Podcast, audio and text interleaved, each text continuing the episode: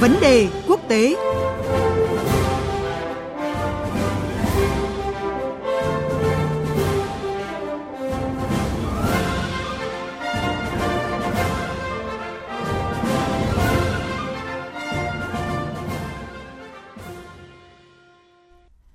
Thưa quý vị và các bạn, tiếp tục loạt bài chương trình tổng kết các vấn đề quốc tế nổi bật của Đài Tiếng Nói Việt Nam. Nhìn lại năm 2020, nền kinh tế toàn cầu đã bị chi phối và tác động mạnh mẽ bởi đại dịch COVID-19. Khủng hoảng nặng nề kéo dài khiến hàng loạt nền kinh tế lớn rơi vào suy thoái, các thị trường tài chính trao đảo, hàng triệu người rơi vào cảnh siêu nghèo.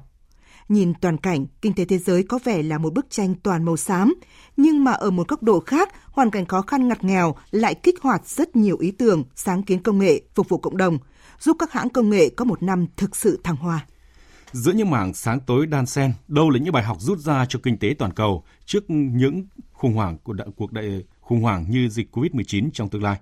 Để giúp quý vị có cái nhìn toàn cảnh về kinh tế thế giới năm nay và triển vọng cho năm tới, chúng tôi có cuộc trao đổi với chuyên gia kinh tế Bùi Ngọc Sơn. Mời quý vị và các bạn cùng nghe. À, vâng, xin chào ông Bùi Ngọc Sơn ạ. À, xin chào biên tập viên Phương Hoa cùng các quý vị thính giả.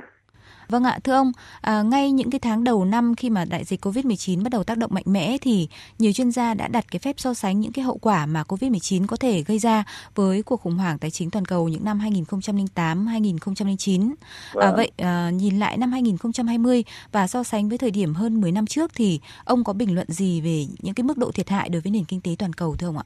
Nếu nó so sánh nó có rất nhiều điểm thú vị. Thứ nhất là về mặt cái tính chất của cái thiệt hại thì cái cuộc khủng hoảng 2008 ấy nó là cái cuộc khủng hoảng người ta gọi mang tính chất nội sinh tức là nó do cái bộ máy kinh tế cấu trúc của nền kinh tế nó bị hỏng. Chứ còn ở cái lần này ấy, thì lại là do yếu tố ngoại sinh. Ta có hình dung nó như là đoàn tàu đang chạy nó gặp một cái sự cố về đường ray chẳng hạn. Dạ. thế nó phải dừng.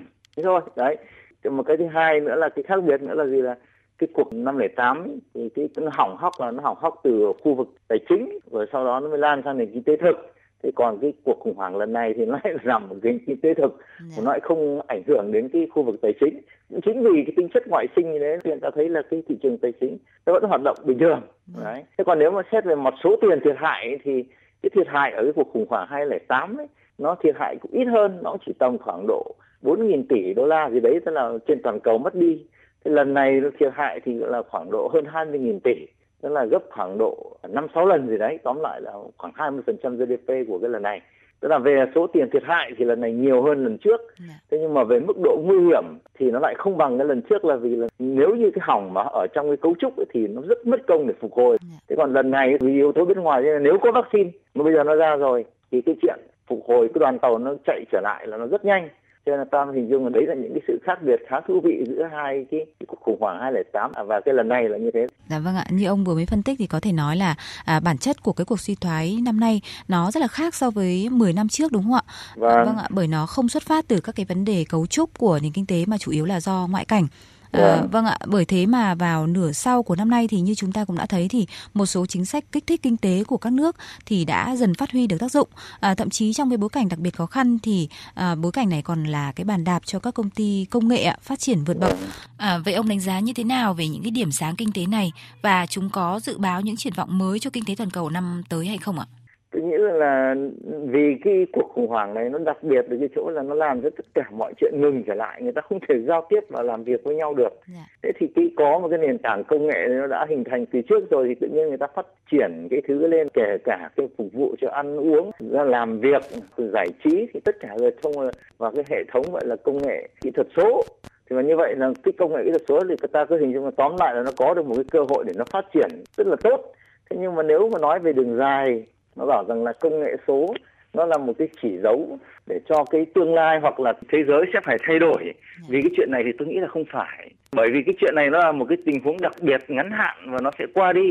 Và đây là một cái cơ hội rất cũng rất ngắn hạn cho cái công nghiệp kỹ thuật số nó phát triển. Thế nhưng mà khi cái nền kinh tế nó quay trở lại thì tất cả các cái thói quen của người ta và các cái làm việc sinh hoạt đời sống và hoạt động kinh tế nó trở lại bình thường thì tôi nghĩ rằng là cái ưu thế của cái công nghệ số mà nó nổi bật như bây giờ thì nó cũng không còn đâu. Ừ. có một số ví dụ như là cái công nghệ mà gọi là trí tuệ nhân tạo đấy đúng không? Đấy, thì có thể là nó sẽ có được một cái bước phát triển thì như vậy là người ta tận dụng những cái phát triển như thế để người ta có thể tiếp tục khai thác thêm được một cái phần nào trong tương lai. Chứ còn tôi nghĩ rằng là nó không phải là một thay đổi hoàn toàn cái bộ mặt của công nghiệp số hoặc là thế giới cũng lại phải thay đổi của tính chất cách mạng trong cái lần này mà nó chỉ là một cơ hội ngắn hạn đấy thôi.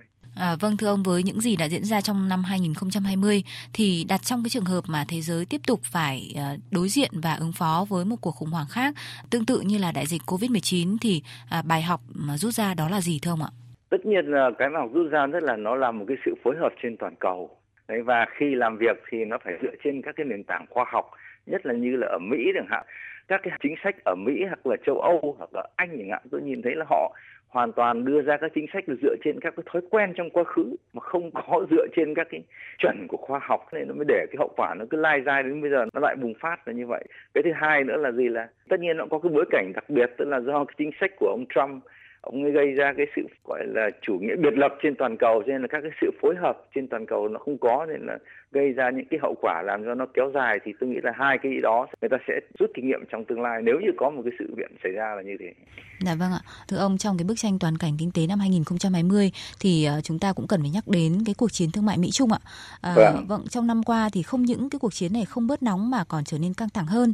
À, tuy nhiên giới chuyên gia dự báo là Trung Quốc thì sẽ là nền kinh tế lớn duy nhất tăng trưởng dương trong năm nay và dự báo sẽ còn tăng trưởng tới gần 8% vào năm tới.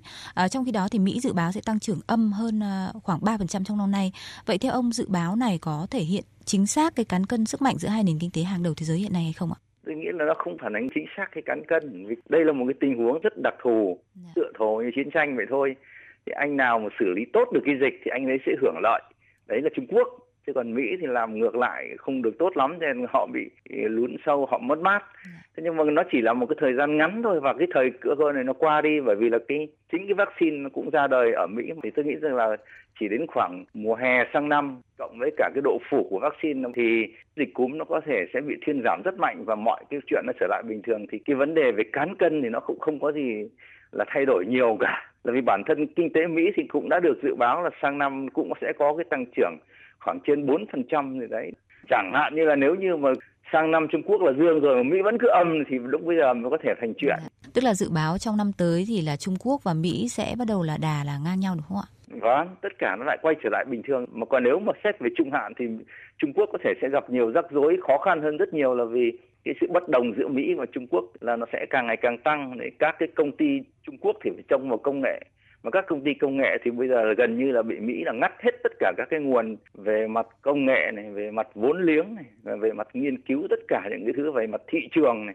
Trong thương mại thì cũng bị đánh thuế, tất là cái khó khăn của Trung Quốc tương đối nhiều. Dạ. Cho nên là trong ngắn hạn Trung Quốc xử lý được tốt dịch thì họ sẽ được hưởng lợi và cái con số thì có nó thể hiện là như vậy nhưng mà dạ. trong trung hạn và dài hạn thì cái chuyện đó hoàn toàn không có ý nghĩa gì nhiều. Dạ vâng ạ, xin được vâng. cảm ơn ông về những phân tích và bình luận vừa rồi.